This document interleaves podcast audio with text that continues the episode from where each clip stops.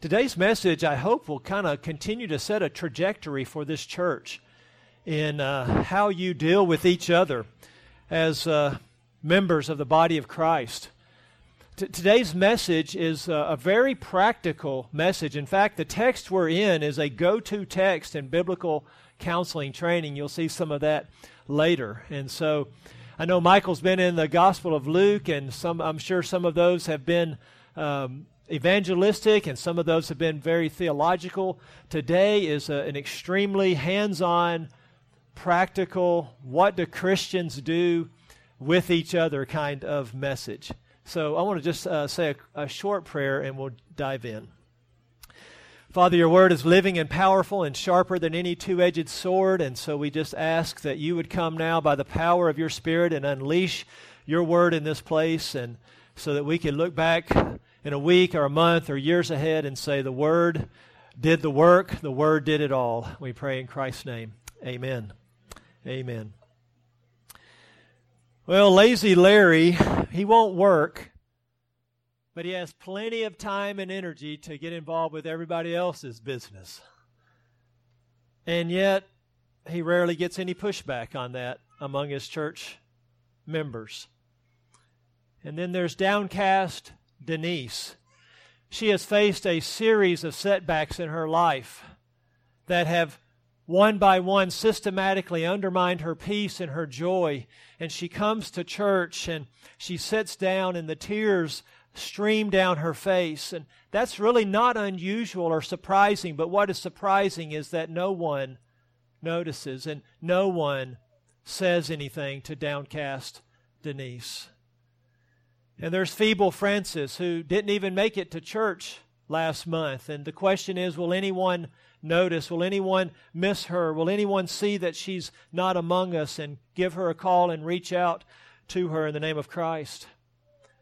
Today, beloved, is a message about your responsibility as members of the body of Christ and our responsibility as Christians toward each other in the fellowship. And even more specifically, as you note in the title, toward troubled members or struggling saints? What are we to do with disheartened disciples or meandering members who are in and out and in and out? The truth is, unruly happens even in the church. I know a shocking statement to you, right? unruly takes place among believers. And some Christians, believe it or not, actually get discouraged and even depressed. And that's where you, as the body of Christ, come in. Now, if you're a believer here this morning, this message is primarily for you.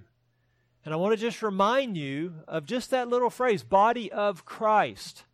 How phenomenal is that phrase? We are the hands and feet of Jesus himself. We are the ones who are to pursue the troubled or struggling member. We're not to be shocked. We're not to be surprised. We're not to say, well, this is not supposed to happen in the church. Says who? No, we are to actually expect that we will find struggling saints, disheartened disciples, and meandering members. And this is where the privilege of being a Christian comes in, where you get to be the very hands and feet of Christ Himself. Well, let's set the context. I read the scripture this morning from 1 Thessalonians 5, so join me there if you haven't already. 1 Thessalonians 5. And I just recently almost finished preaching through this entire letter in our church in Kerrville. And I think it's important that we see the context of not only the scripture reading passage this morning, but also the text for the sermon, which is a couple of verses kind of in the middle of it. As I was going through this in our church, I called this series, when I began in verse 12, life in the church this side of heaven. And then each part had a particular angle on it. The first part was dealing with uh, your attitude toward church leadership. That's in verses 12 and 13. And then in our passage, verses 14 and 15, ministering to struggling members. And so it goes. But the greater context really takes us back to chapter 4 and Paul's teaching on the rapture of the church, the snatching away of believers. And he talks about that in chapter 4 at the end. And he, and he tells us what's going to happen when the Lord descends from heaven with a shout, right? The voice of an archangel and the blast of a trumpet. And those who are dead in Christ will be raised first. And then those who are alive will be caught up together to meet them in the air. And thus will always be with the Lord. And then he comes into chapter 5 and he begins to talk about the day of the Lord. That this rapture event is going to trigger a series of increasing judgments upon the earth called the day of the Lord. It's a day of God's wrath. And he talks about that in chapter 5. And he reminds us as believers that we have not been destined for wrath, but we have been destined for salvation. Amen? Praise the Lord. Destined for salvation. Can y'all hear me? Are y'all with me? I got to make sure. I need a little. I need a little feedback here. All right. This air is different for me. It's kind of drowning. I feel like I'm drowned out. So I just, you know, give me a little feedback every once in a while. So anyhow, he is talking about the day of the Lord, and he's talking about how believers are not destined for wrath. Verse nine, and we are to encourage one another as we wait for the Lord's return. As the world goes down the tubes, we are setting our sight on our eternity with Christ. But then he comes in verse 12 and he gets real practical and he unleashes a series of about 15 commands, staccato fashion, machine gun fire fashion, that goes all the way through verse 22. And these are commands then that tell us in the church how to live this side of heaven. While we wait for the rapture, while we wait for the day of the Lord to be unleashed on the, on the planet, what belongs to us in the meantime. And so we're going to hone in then on verses 14 and 15. Let me read those once again. We urge you, brethren, admonish the unruly, encourage the faint hearted, help the weak, be patient with everyone. See that no one repays another with evil for evil but always seek after that which is good for one another and for all people. Because of verses 12 and 13, where Paul had begun in verse 12, we request of you, brethren, that you appreciate those who labor among you. The question comes up about our text Is Paul addressing the elders of the church now, or is he still addressing the whole church? And I think the weight of evidence falls on the second. He called them brethren. You see that in verse 12. We request of you, brethren. And now again in verse 14, we urge you, brethren. It's the same brethren. It's, it's the church. He's saying in verse 14, we urge you, church, admonish the unruly. This is not just for elders or just for pastors. They can't do it all. It's impossible. It's an impossible task. And so this is set before us then as something, a, a series of commands for every member. Here's my big idea this morning. Here's the here's the proposition of this message, okay?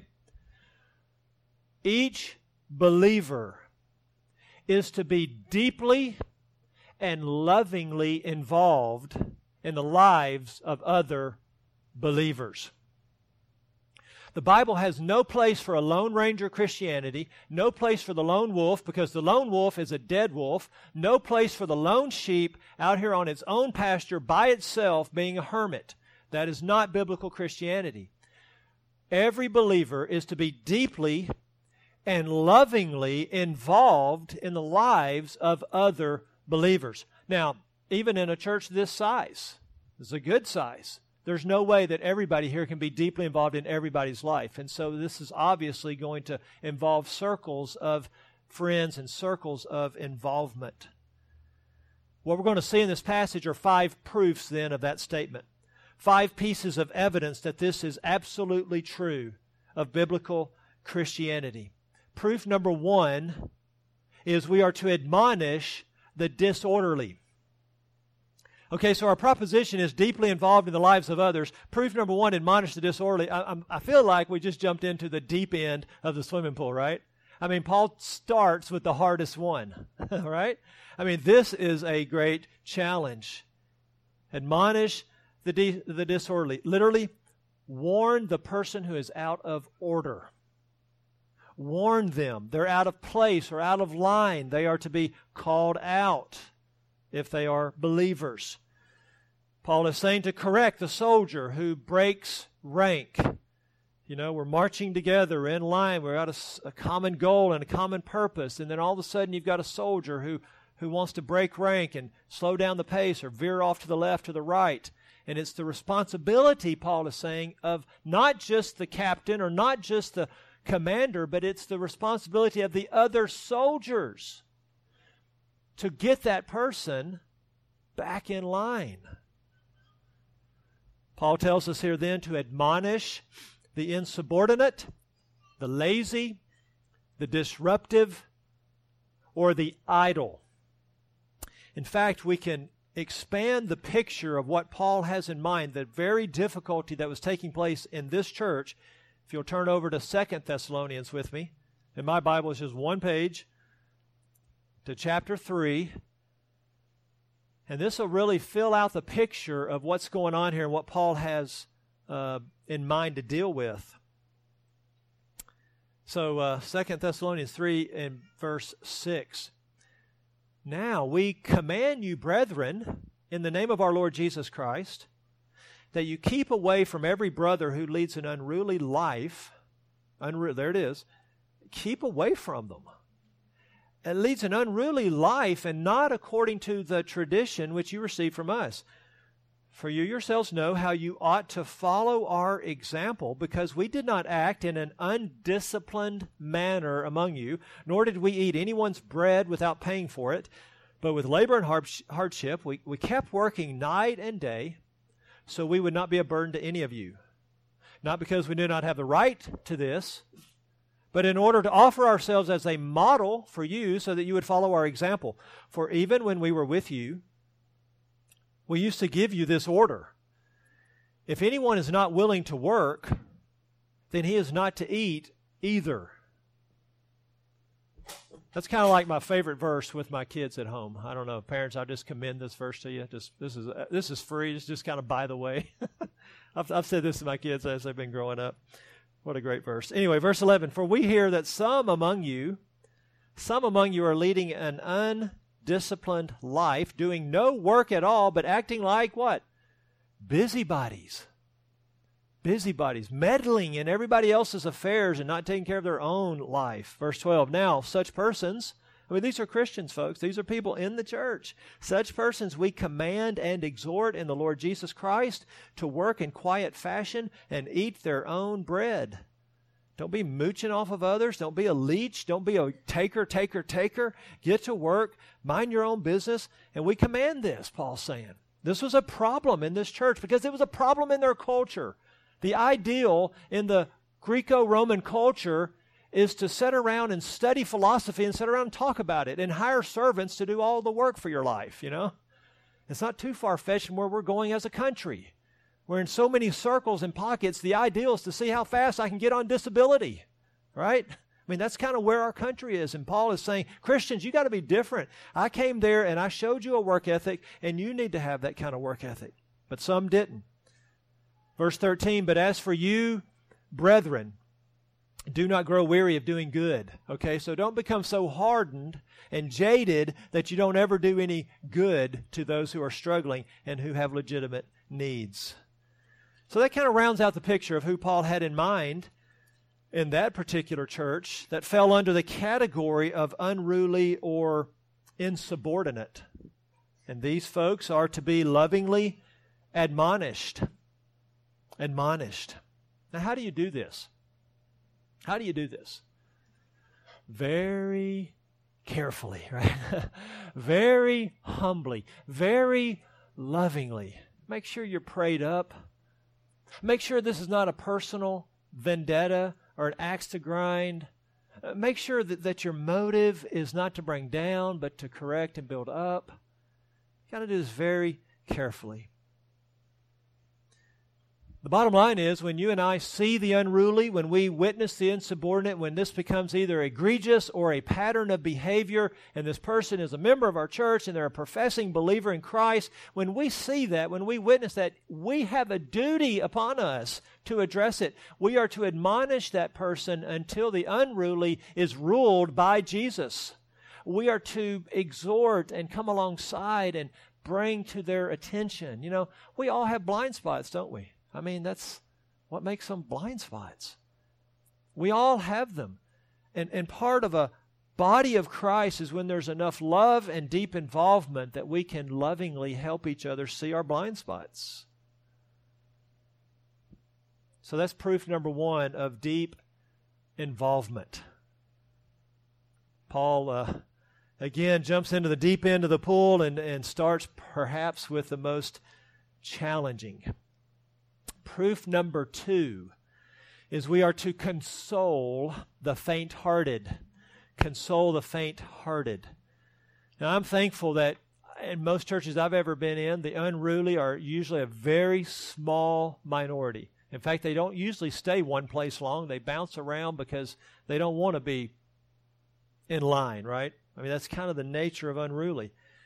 But I think this second one is far more common, far more prevalent, will be not the person who is disruptive, but the person who is downcast, disheartened, faint hearted.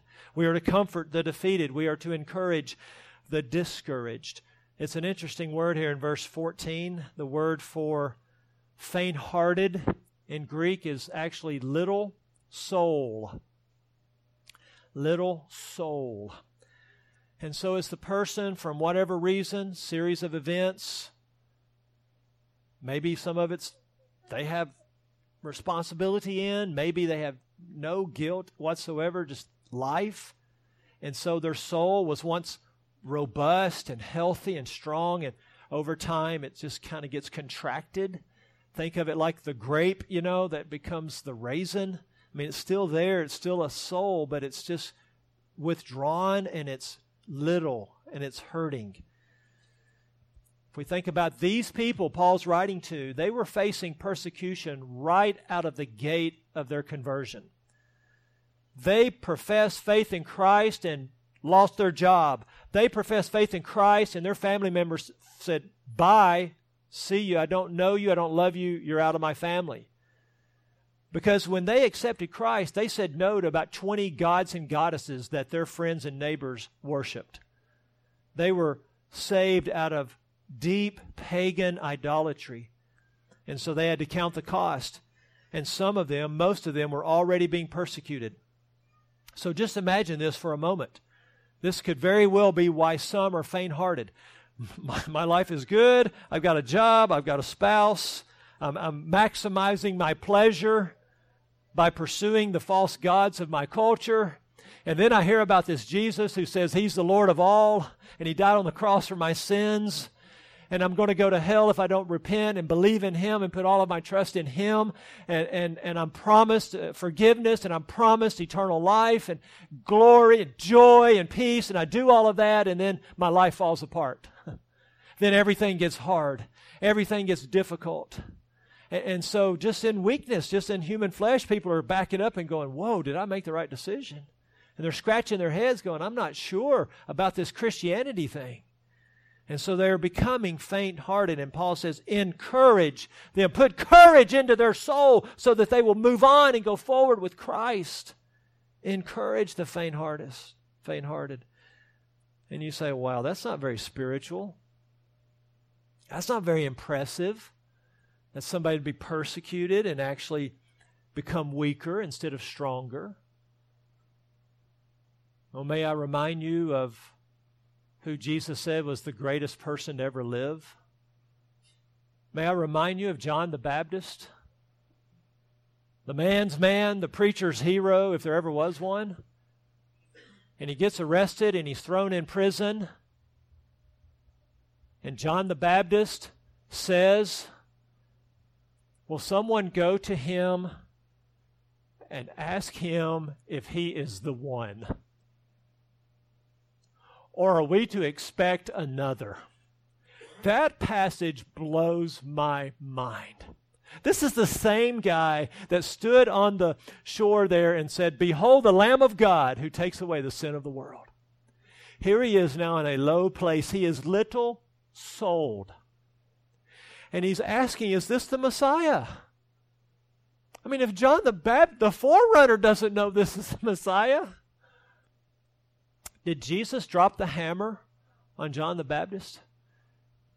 Did Jesus tell them to go rebuke him, lecture him, scold him? Jesus very gently, very lovingly says, Go and tell John what you have heard and what you have seen. Go and tell John about the evidence that he knows to look for in the Old Testament for the Messiah. And John will be fine. He was little souled, not unruly. Perhaps Paul has in mind that some of these believers in Thessalonica had lost their loved ones. We know that from chapter 4. They had lost fellow believers and they were grieving. They were hurting. In fact, the word here for encourage is the same word used in John 11 of consoling Mary at the loss of Lazarus, her brother. The Jews were consoling Mary. And so we know from chapter 4 that some of these folks a year ago, about when Paul writes, it's been about a year, some of these folks had, had been saved and then they died. There's some fresh wounds of God's providence in the church, and they need to be encouraged. They need to be encouraged. Now, if you were to ask me, how, Chris, how do you console the faint hearted? I would tell you, I haven't got a clue. you guys that know me are laughing because I struggle with this myself. In fact, my wife's little nickname for me is my precious prophet. That's what she calls. Isn't that sweet? My precious prophet. She'll put on stuff MPP. You know, it's just our little thing there. And because that's just kind of how I'm wired. I'm just black and white, right and wrong. I'm, I'm much quicker to be the admonisher, the corrector, than the encourager. It's a challenge. It is a challenge. But I can read books and I can observe other people who are good at this. And so here are some things I've witnessed and received that I want to share with you. Okay, I want to get real practical now. How do you do this? We all know someone or will know someone that's in this category. I'm going to give you some nonverbals and some verbal ways to do this, okay? Of course, a nonverbal way to encourage the faint hearted is a holy hug or holy touch. Whatever the is appropriate in the situation, to put an arm around somebody's shoulder, to hold someone's hand at a hospital bed, to give a holy hug and to stand close and to pat on the back is a nonverbal, critical way to encourage that which is weak. Another way you can do this is just to sit and listen to someone old timers say, sit with them. You know, just sit with them.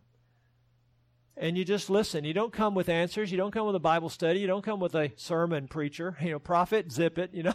just sit down and listen. And let that person tell you and open up as to why they are where they are. And sometimes that's enough, isn't it? Sometimes it's just enough to talk about it. It's just enough to get it out there and to know someone knows. Some of you are more hands on, more practical, or servants' hearts, and, and so you might go mow someone's yard. Maybe they've been in the hospital for a while. Maybe they've been out of town on work. Maybe the stay at home mom is struggling just to keep everything going as dad travels. You go mow their grass, or cook them a home cooked meal, or maybe take a gift. Some of you love to make gifts or buy gifts and really think about that other person. And, and so get a gift and, and share that. Here's something we don't often think about because we get so serious whenever you know when somebody's discouraged or grieving or whatever. We tend to, at least I do, we get kind of real morbid about things and super serious. Maybe we just need to invite them to go do something fun. You know, let's go on a bike ride. Let's go canoe a river. Let's go to a ball game. Let's just go do something fun good, clean fun as Christians and help that person get their mind off of this for a little while. That's a godly thing to do. That's a loving thing to do. We don't have to be all serious all the time. Here are some verbal ways, okay? Here are some verbal ways to console the faint hearted. I mean, say this. I mean, literally say these words We will walk with you. This is a great, this is a great line for elders and biblical counselors to use. We will walk with you through this. Okay? Or, just two little words, me too. Okay? Can you can you learn to say that? can you learn to say that when somebody's opening up to you and they're struggling? Me too. Right? I understand what you are feeling. Here's a very important one. You are not alone. You are not alone. You are loved.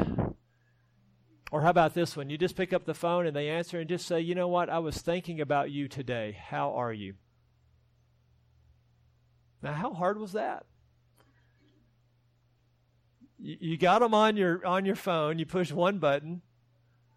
They answer the phone. You just say, "I was thinking about you today. How are you?" At the end of July, myself and our associate pastor was uh, able to take a little trip down to Mexico to visit one of our missionaries. His name is Chris, and uh, Chris is a single guy. He's 41, and he's been serving way down deep in southern Mexico now for for 10 years. And uh, he came back to the States in 2015. That's the first time he came to the States in five years. And he's, uh, he's in Oaxaca State in a, in a village city of about 20,000 people called Juxtlahuaca. It took us two days to get to him. And that was flying from Matamoros to Mexico City, Mexico City to Oaxaca City. And driving, driving, driving, driving, driving, driving, driving. So he's pretty isolated. He's got a team down there, but it's a it's a challenging work. One day we were sitting with Chris and two guys that he's discipling and working with, he's pouring his life into, and and we were beginning to just converse with them, and they were going to maybe ask us questions. Both of them were fairly new in the faith, and and Chris was translating all of this back and forth between Spanish and and English, and so he kind of jumped in and he kind of told his two friends, uh, Nikolai and Alejandro, why we were there. And uh, it really wasn't why we were there. and so I stopped him and I said, wait, wait, time out. Stop. I said, Chris, that's not why we're here. It's something about, you know, observing this or that, or it was, it was kind of, it was kind of vague and not really from the heart. And so I said, no, that's not why we're here. And I said, you need to tell them that the reason we're here is, be- and I'm looking right at him, I said, it's because of you. We are here to show you that an entire church is with you and behind you, and you are not alone. And he couldn't even translate it. He, he just he wasn't expecting me to say that. He got he, he just he just started he just started tearing up, and and and struggled to get those words out. And I felt like in the four or five days we were with him, that that was one of the most meaningful. If if nothing else happened, that entire trip, that was one of the most meaningful things that took place was to say to him, The real reason why we're here is to stand with you. And he was consoled.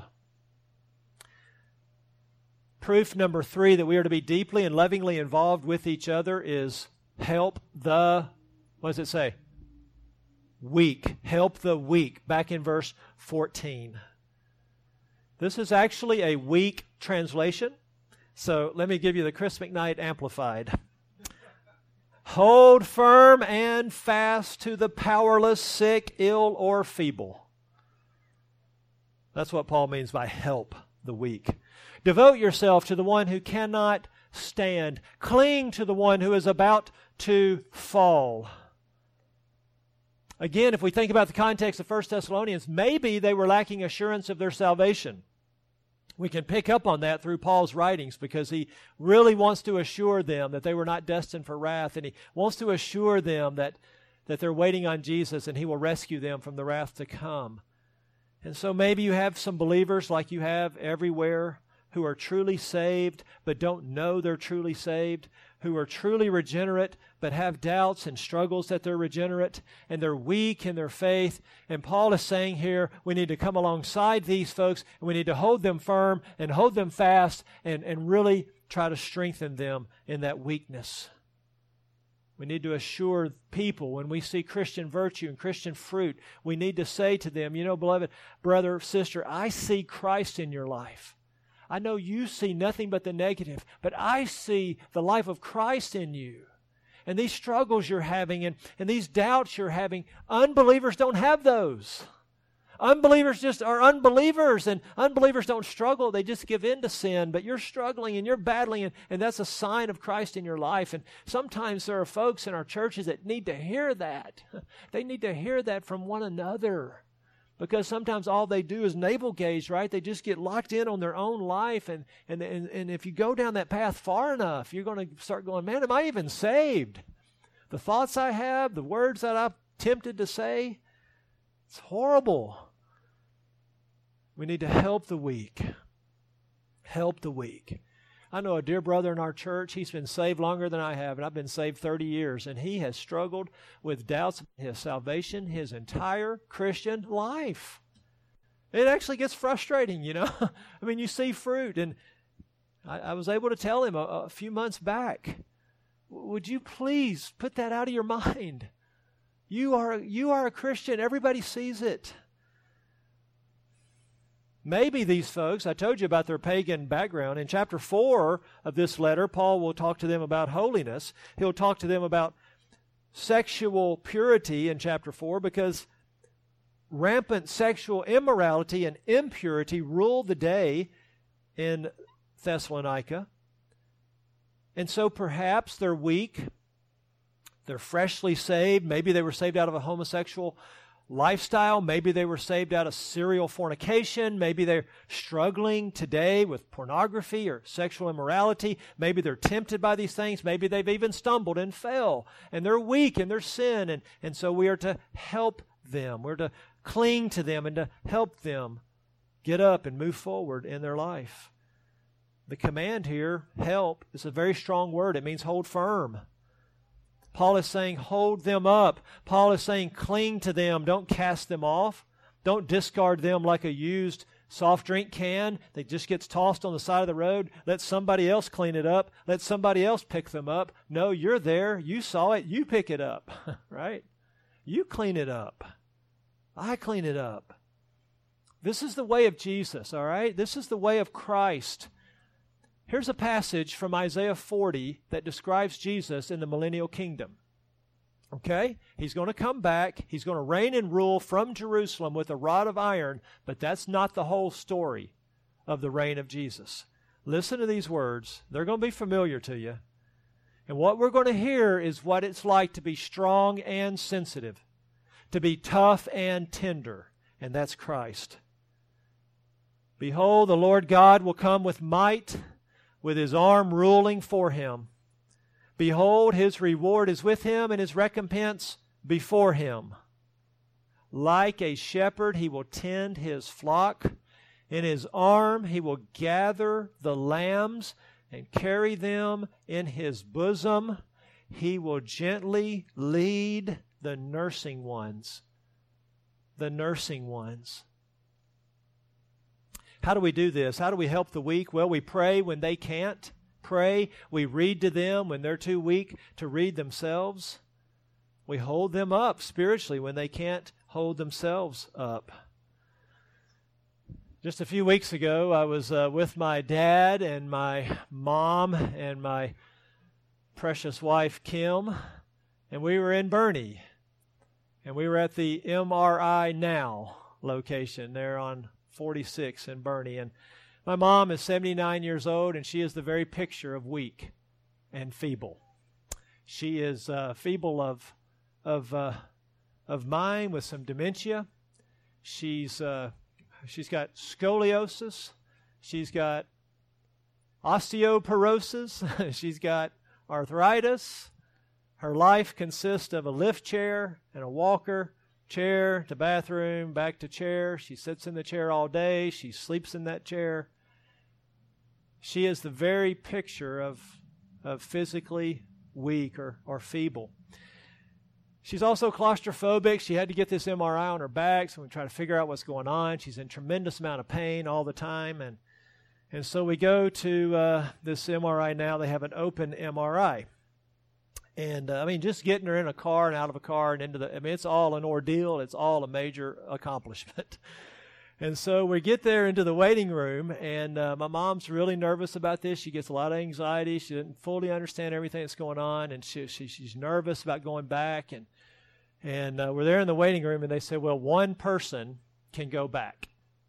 One person. So I'm like looking at my dad, you know, and I'm looking at me and I'm like, no, it's not us. no, this this moment calls for mercy. this this moment calls for someone who will be compassionate. And so uh, without further ado, Kim goes back with mom. And uh, it was uh, such a wonderful and beautiful thing that she did. And it is a picture of what I'm talking about here. It is an absolute perfect picture of this. Um, I mean, just getting mom to lay back flat on something is almost terrifying for her. And uh, I knew it was going to be rough. I knew there were going to be tears and fears. And so they go back, and uh, they're back there for a good long while and they finally come out to the door and mom's all she's all flushed and red and, and looks pretty looks like it's been a pretty difficult situation. And i say to kim driving home well how did it go? And uh, she said well it was pretty hard at first and this and that was going on. And she was getting really upset and she was crying. I was like what did you do? She's like well i just stood there the whole time held held her hand off to the side and and then she said uh, as it was going on you know those things seem to just go on forever and ever. She says, I just started singing to her. And I just sing, uh, sang, uh, I'll fly away. I'll fly away. I thought, that's, see, that's why you're back there and not me. you know, what? I can't sing, you know, so that would have been a disaster. But that's exactly what the moment called for to help the weak, to help the weak. So I have a question for you today. I have a question for every member of this church. I have a question for the leadership of this church. Here is the question Will Grace Bible Church of Boerne be a museum of great Christianity, or will it be an infirmary for the sick who want to get better? And that is a decision that this church and every church has to make.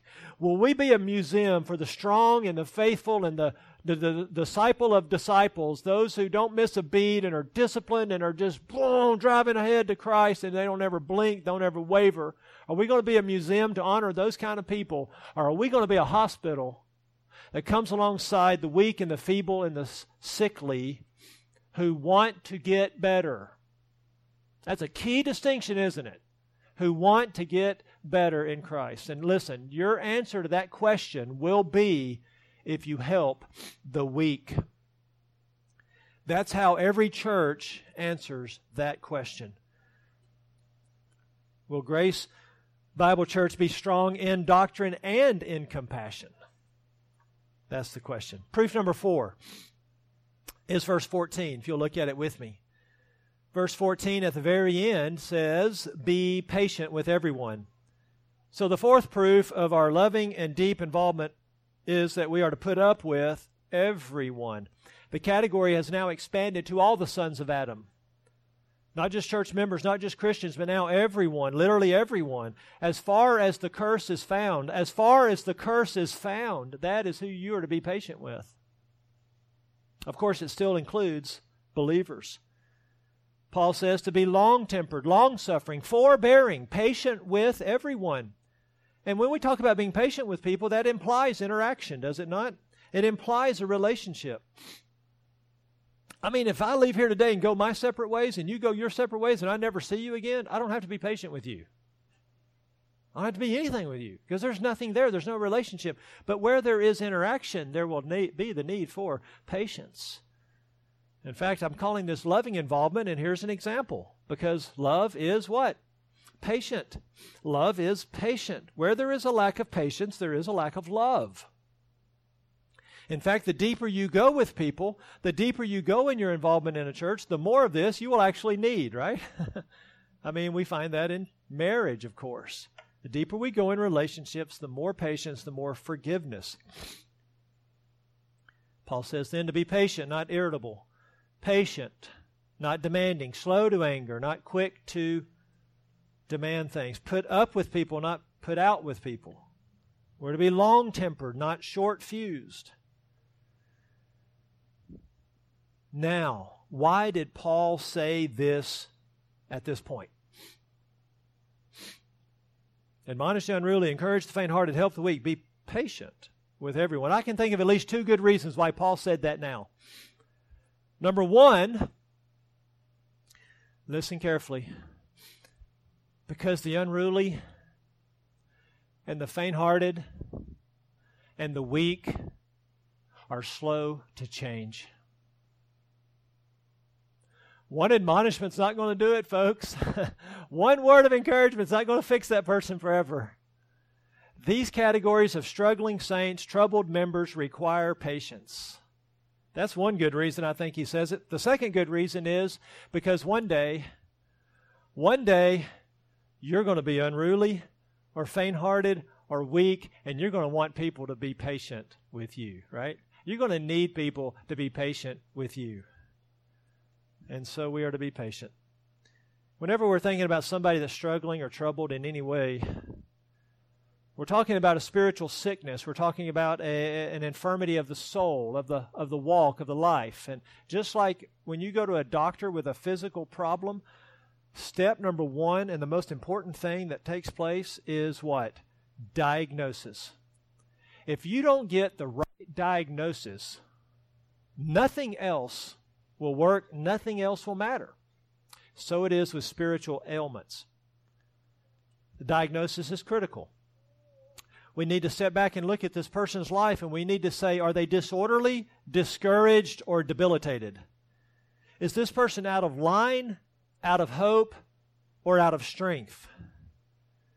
This is critical because if we comfort the disorderly, we are enabling them, not helping them. It'd be like holding a guy's hand who's driving drunk. You don't hold his hand, you get his butt out of the car and you make him ride. He's unruly, he needs to be admonished, not comforted. All right? Or if you admonish the discouraged, okay? If you admonish the discouraged, you will crush them. If you correct the debilitated, you will depress them. If you lecture the feeble, you will paralyze them. It would be like going to a doctor with a broken heart and they recommend heart surgery. Okay, it's just the wrong approach. It's not going to help. If we misdiagnose where a person is, we will often do more damage than good. Job's counselors come to mind. So I understand there's some biblical counseling interest in this church, and you're going to do these studies on Wednesday night with Pastor Michael. That's awesome. That's great. So I'm just going to take the liberty now. We're going to just have a biblical counseling training session right here today, right now. Okay, are y'all ready? So everybody that's a Christian is a biblical counselor. You just didn't know it. Okay, you are. Just depends on how good of one you're going to be. So let's do some training today. Step one in biblical counseling. Step number one is to ask questions and listen. Okay? You got that down? Y'all are young and smart, so nobody here takes notes much. Everybody in my church is taking notes, you know, because we'll forget before we're out in the parking lot. Step number one is ask questions and listen. Step number two is ask questions and listen. All right? Now, once you've done steps number one and steps number two, now you are ready for step number three.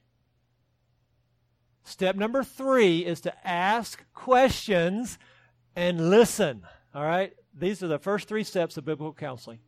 Gather data. Gather data. And when you think you have enough data, you only have about half of what you need.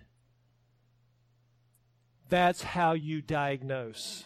We tried to help someone recently in our family, and we didn't do this. We didn't gather enough data, and it was a train wreck. And if we had gathered enough data, we would have said, This is beyond our scope of being able to help. Our heart was right. It was an innocent mistake, but a mistake nonetheless. Now, let's say that you did admonish the unruly. You got everything right, you got the right category, you did the right thing, and then she slapped you. Well, no, today's woman, she might have drop kicked you, right? Forget slapping. Or you admonished an unruly man and he gave you a curt thanks and slandered you behind his back. Or you tried to hold up a weak person, but they were just strong enough to push you away. Now, what do you do? That's proof number five. It's the last verse. Verse 15. Proof number five is you never take revenge, but you continue to do them good.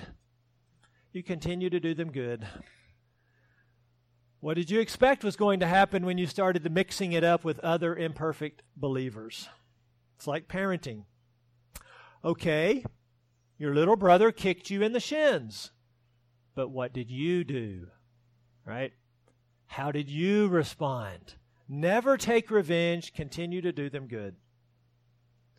So, some teenager thinks it'll be fun on a Saturday night to egg your house and you catch him in the act, what do you do?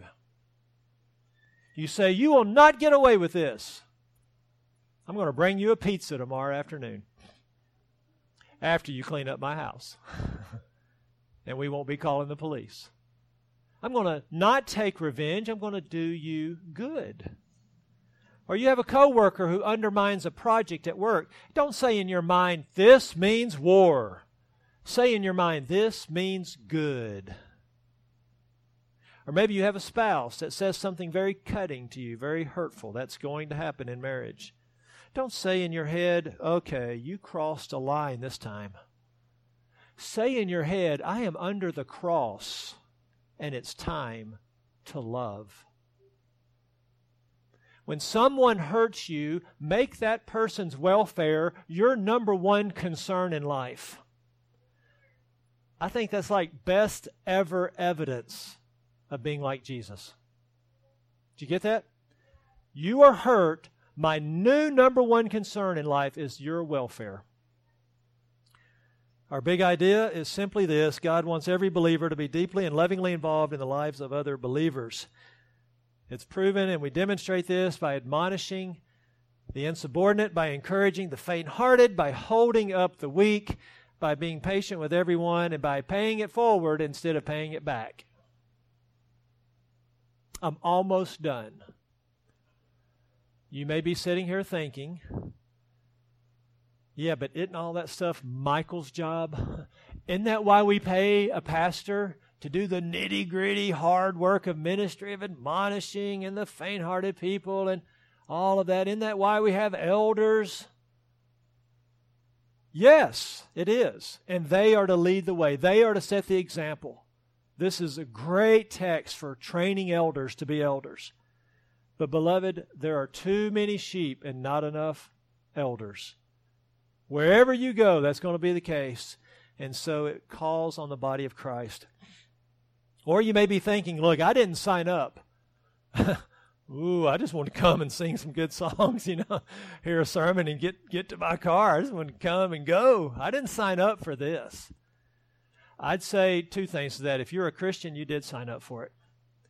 If you've joined this church, you've really signed up for it because you took a covenant that said in part you will participate in these things. Another person might say, you know, I got my own junk. who am I to get involved in anybody's life? I'd say to you, you're going to always have your own junk. I got mine, you got yours. It's going to be there till glory. That's not a good reason. You may say, Well, I don't know that person. I, I, that'd be awkward. I'm just not in a position to, to offer that kind of help. Then I would say, Get to know that person, right? I know your pastor has said this in some emails. Come early if you can and hang around afterwards if you can. Get to know each other, build trust. Finally, you might just say, Man, you have no idea what my schedule is. I've got kids going 16 directions and I'm working and late and we got all this stuff going on. I'm taking care of my parents or whatever. I, I haven't got I haven't got any cushion. I ain't got any time for this kind of involvement. Oh, I would say to you, that love makes time. Love makes time.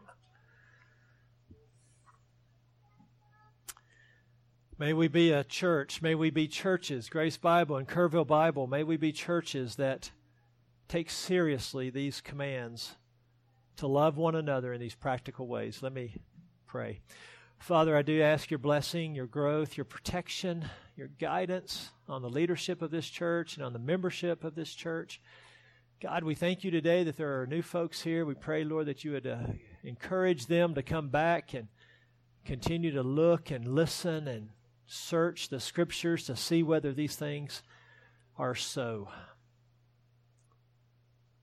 Father, help us all to be sensitive as we live our life. Is this person in need of encouragement or help or admonishment or patience or just someone to do them good? Help us to be conduits of yours for the body of Christ. We thank you for this. In Christ's name we pray. Amen. Amen.